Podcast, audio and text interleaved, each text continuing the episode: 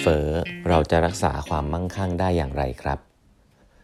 สวัสดีครับ ท่านผู้ฟังทุกท่านยินดีต้อนรับเข้าสู่ 8บรรทัดครึ่งพอดแคสต์สาระดีๆสำหรับคนทำงานที่ไม่ค่อยมีเวลาเช่นคุณนะครับ อยู่กับผมต้องกวีวุฒิเจ้าของเพจ8บรรทัดครึ่งนะครั้งนี้เป็น EP ที่ 1240 แล้วนะครับ ที่เรามาพูดคุยกันนะครับวันนี้นะครับผมก็จะขอกลับมาเล่าต่อถึงหนังสือ The Fiat Standard นะครับที่พูดถึง ระบบการเงินที่เขาเรียกว่าระบบ fiat นะฮะก็คือตัวไอ้แบงค์เนี่ยแหละเราพูดถึง fiat ก็คือไอ้ตัวแบงค์ที่เราใช้กันอยู่เนี่ยแหละนะครับถ้าเป็น standard เมื่อก่อนเนี่ยเขาเรียกว่า gold standard นะครับก็คือเป็นระบบของทองคำนะฮะก็คือคุณมีทองคำคือคุณมีของที่มีค่านะครับก็เอาไปแลกสินทรัพย์ต่างๆ เอาไปแลกของต่างๆพอคุณมีเงินทีนี้เงินเพื่อเป็นตัวกลางนะ fiat standard ก็คือจุดหนึ่งนะครับที่เล่าย้อนไปคือว่าจุดหนึ่งที่เวลาเรามีแบงค์นะครับ เนี่ยพิมพ์เงินออกมาได้เรื่อยๆครับโดยที่ไม่ต้องมีทองคำ back อยู่ข้างหลังเนี่ยอันนี้เริ่มเป็น fiat standard แล้วนะครับแล้วปัจจุบันโลกนี้ก็ run ด้วยสิ่งนี้นะครับก็คือส่วนใหญ่จะไป back ด้วยเอ่อ reserve เงินของของประเทศอเมริกานะครับก็คือตัวตัว US ดอลลาร์นี่คือ fiat standard ที่เราพูดถึงนะครับคือหนังสือเล่มนี้เนี่ยย้อนกลับไปก็คือเขาบอกว่าเขาก็พยายามจะมาพูดถึงว่าบิตคอยน์อะมันดีกว่ายังไงนั่นแหละเนาะแต่วันนี้เราอ่านเราก็ต้องค่อยๆ ฟังค่อยๆใจเย็นๆนะทีเนี้ย เเล่าให้ฟังสรุปจากครั้งที่แล้วเนี่ยก็คือว่าเราจะเห็นภาพนะว่าหลักๆ แล้วเนี่ยปัญหาหลักๆก็คือว่า เมื่อไหร่ก็ตามที่มันมีคนที่สามารถจะพิมพ์เงินขึ้นมาได้เอาง่ายๆเลยแล้วกันนะครับถ้ามันพิมพ์เงินขึ้นมาได้เนี่ยซัพพลายของสิ่งที่มันแลกเปลี่ยนกันเนี่ยมันมีเพิ่มขึ้นมาเรื่อยๆเนี่ยมันจะเกิดมันจะเกิดภาพใหญ่ก็คือเงินเฟ้อเงินเฟ้อคือของก็จะแพงขึ้นนะเวลาพูดว่าของแพงขึ้นเนี่ยมันก็เป็น relative นะมันอาจจะเป็นของราคาเท่าเดิม แต่ว่าเงินคุณมีค่าน้อยลงก็ได้นะครับหรือว่า เพราะว่าเงินคุณมีเท่าเดิมนั่นแหละแต่ของมันแพงขึ้น เพราะฉะนั้นคุณก็มีอำนาจซื้อน้อยลงนะครับความมั่งคั่งของคุณก็จะถือว่าลดลง เพราะฉะนั้นเนี่ยในหลักการเบื้องต้นเนี่ยนะครับถ้ามีการพิมพ์เงินขึ้นมาได้แบบยิ่งเยอะไม่จำกัดเนี่ยคนที่ถือเงินอยู่คนที่ถือเงินอยู่ ซึ่งหลาย ๆ ครั้งเราใครถือเงินอยู่ ก็คือคนทั่วไปแหละครับที่อยู่ในบัญชีออมทรัพย์คุณมีเงินในบัญชีออมทรัพย์เนี่ยก็ถือว่ามันมีมันมีค่าลดลงนะนี่คือคนทั่วไปอาจจะไม่รู้ว่าสิ่งนี้เกิดขึ้นอยู่ตลอดเวลานะครับ ก็ เวลคุณลดลงถ้าเงินมันเฟ้อเพราะว่าเกิดจากการพิมพ์เงินละกันนะครับ ทีนี้ถามว่าไอการพิมพ์เงินเนี่ยมันเคยเกิดขึ้นมาก่อนหรือเปล่านะครับก็ย้อนกลับไปอย่างนี้ฮะว่าเเมื่อก่อนเนี่ยมันก็ถ้าถ้าถ้าเราเคยดูหนังเนี่ยมนุษย์เราก็ใช้ไม่ได้ใช้ตัวแบงค์เนาะไม่ได้ใช้ทองคำนะเราใช้พวกเปลือกหอยหรืออะไรอย่างนี้ใช่ไหมครับก็เมื่อไหร่ที่ของมันเป็นของที่หายาก แล้วก็ซัพพลายมันไม่ได้จำมันมันจำกัดอะคือมันไม่ได้มีเยอะแยะ ตอนช่วงที่เปลือกหอยหรืออะไรพวกนี้มันหายากเนี่ยมันก็จะเป็นตัวแทนในการแลกเปลี่ยนที่ดีนะครับ พอมีอุตสาหกรรมประมงอะไรขึ้นมาปุ๊บคนก็มีเปลือกหอยเต็มไปหมดเลย ตัวเนี้ยก็ไม่สามารถที่จะเป็นสิ่งที่คุมมูลค่าได้ เพราะว่าคนมันมีเปลือกหอยเต็มไปหมดของมันก็เลยราคาขึ้นอะไรแบบนี้ใช่ไหมมันก็เลยเปลี่ยนผ่านมาสู่ยุคที่เป็นอทองแดงเป็นแร่ธาตุต่างๆนะครับ ทองแดงหรือเงิน สิ่งเหล่านี้ก็ก็ดีขึ้นนะครับ คือขุด เวลาจะเราอยากจะได้ของพวกนี้มากขึ้นเนี่ยนอกเหนือจากแลกเปลี่ยนกับคนอื่นเนี่ยเราก็ต้องไปขุดเพิ่มใช่ไหมขุดจากเมืองอะไรเงี้ยก็ทองแดงกับเงินอาจจะขุดง่ายไปนะฮะทำให้มันออกมาเยอะเหมือนกัน ก็เลยตายไป กลายเป็นสิ่งที่คนใช้กันมากที่สุดในยุคหนึ่งคือทองคำนะเพราะว่าทองคำเนี่ยมี supply เพิ่มเติมออกมาสู่โลกได้เขาบอกว่าประมาณสักปีหนึ่งมาไม่เกิน2%นะครับก็จะพูดถึงอันนั้นลิงก์กับเงินเฟ้อก็ได้ เพราะฉะนั้นsupply ค่อนข้างจำกัดแล้วกันทองคำเลยเป็นสิ่งที่ดี แต่พอเป็น ของที่เป็นอย่างแบงก์กระดาษอย่างเงี้ยอันนี้มันไม่ใช่เรื่องของธรรมชาติละอันนี้มันเป็นเรื่องของการพิมพ์ออกมาได้เลยนะอันนี้มันเลยดูน่ากลัว เพราะเมื่อไหร่ก็ตามที่ supply ของของเงินตัวแทนที่เราใช้ในการแลกเปลี่ยนเนี่ยมันเพิ่มมากขึ้นเนี่ยมันก็จะเกิดสิ่งเรียกว่าเงินเฟ้อนะครับผมย้ำเรื่องนี้อีกทีหนึ่งเงินเฟ้อคนที่ถือของอยู่ ก็จะมีอำนาจในการซื้ออะไรลดลงนะครับ ทีนี้คำถามถัดไปก็คือว่าเนี่ยเราเห็นภาพแล้วว่าคนที่ถือเงินเนี่ยก็จะมี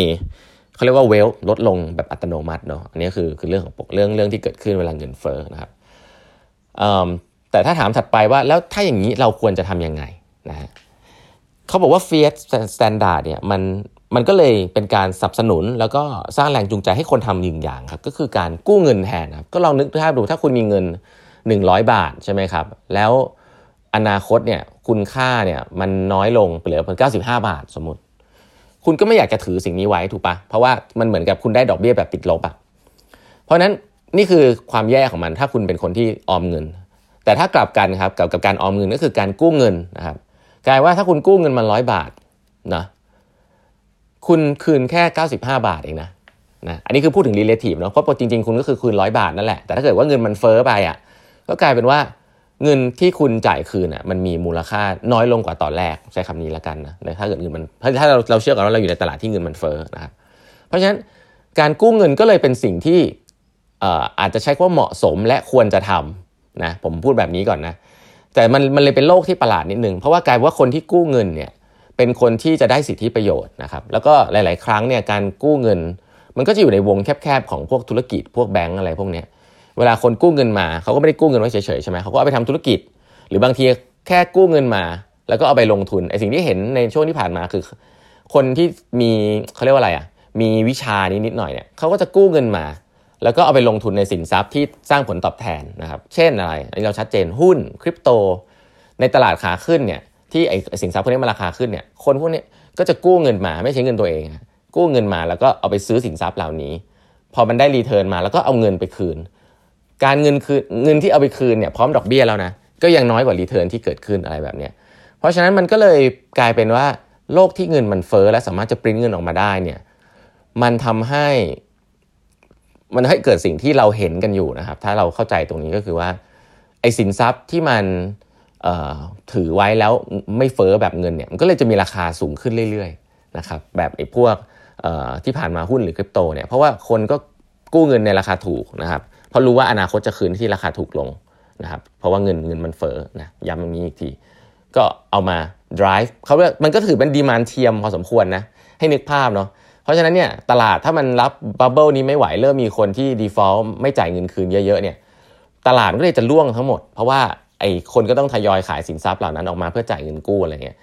นี่ผมไม่ได้เล่าลงรายละเอียดเนาะแต่ผมอยากให้เห็นภาพว่ามันมีลักษณะแบบนี้นะครับก็คือถ้าเกิดคุณ ปริ้นเงินได้มีธุรกิจที่ไม่มีธุรกิจมีโครงสร้างที่ปริ้นเงินได้เนี่ยเเงินมันจะเฟ้อเมื่อเงินเฟ้อเนี่ยมันไม่เหมาะที่จะออมเงินในรูปแบบเงินสดนะฮะหรือถ้ากลับข้างกันก็คือ เราควรจะกู้เงินสดมาเพื่อไปซื้อสินทรัพย์ที่มันไม่เฟ้อนะครับ ก็ซื้อเพราะฉะนั้นไอ้ไอ้วิธีการแบบนี้มันก็เลยเป็นวิธีการที่แปลกนิดนึง เพราะว่ามันเหมือนกับว่าคนที่สามารถที่จะกู้เงินเป็น แล้วก็คนที่สามารถที่จะ เข้าใจเรื่องเหล่านี้ซึ่งค่อนข้างซับซ้อนเนี่ยกลายเป็นคนที่จะได้ประโยชน์ แต่คนส่วนใหญ่ที่ไม่ได้เข้าใจเรื่องนี้เนี่ยที่ออมเงินเพื่ออนาคตเนี่ยซึ่งเป็นเรื่องที่เบสิกและซิมเปิลมากเนี่ยกลับเป็นเรื่องที่เสียประโยชน์คำถามคือไอ้ลักษณะแบบนี้ที่เกิดขึ้นเนี่ยมันเกิดจากการพิมพ์เงินนะลักษณะแบบนี้เนี่ยเป็นสิ่งที่เป็นสังคมที่ควรจะเป็นหรือเปล่าหนังสือเล่มนี้เขียนไว้นะครับเพราะว่า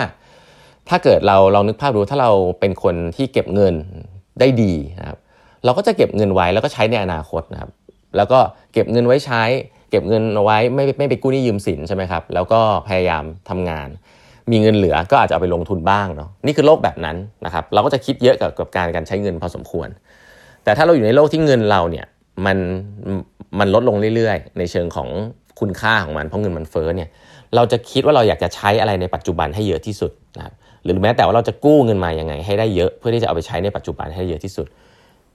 โลกแบบนั้นเนี่ย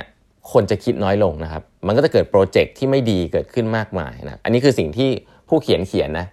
ผมคิดว่าจริงๆ หลาย ๆ ครั้งเนี่ยถ้าเราเห็นประโยชน์จากมันแล้วเรากู้เงินราคาถูกมาเพื่อไปทำโปรเจกต์ที่ดี ผมเชื่อว่าหลาย ๆ ธุรกิจก็ทำนะครับ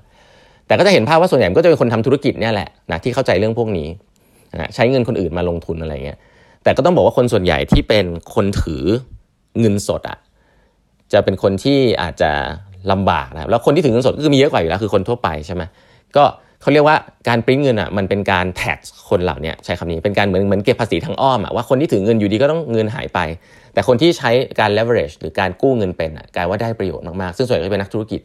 ซึ่งหลายๆครั้งก็เป็นธุรกิจขนาดใหญ่ด้วยที่คุยกับแบงก์แล้วก็ได้อะไรพวกนี้แล้วเข้าใจเรื่องเหล่านี้นะครับหนังสือเล่มนี้ก็เลยบอกว่าไอ้ระบบแบบเนี้ยมันดีจริงหรือเปล่านะฮะปริ้นเงินออกมาเยอะๆทำให้เงินมีมีค่าน้อยลงเนี่ยแล้วเงินก้อนนั้นที่ปริ้นออกมามันไปอยู่กับใคร มันก็จะไปอยู่กับคนที่กู้เงินเป็นนะครับแล้วก็เอาไปทำประโยชน์นู่นนี่นั่นใช่ไหมครับเพราะฉะนั้นคนที่ไม่ได้กู้เงินก็อาจจะลำบากได้ อันเนี้ยหนังสือเล่มนี้ก็จะพูดถึงลักษณะแบบนี้ค่อนข้างเยอะนะครับโอเค เดี๋ยวมาเล่าต่อนะในครั้งต่อไปนะครับ วันนี้เวลาหมดแล้วนะครับ แล้วพบกันใหม่พรุ่งนี้กับแบบครึ่งพอดแคสต์ครับ สวัสดีครับ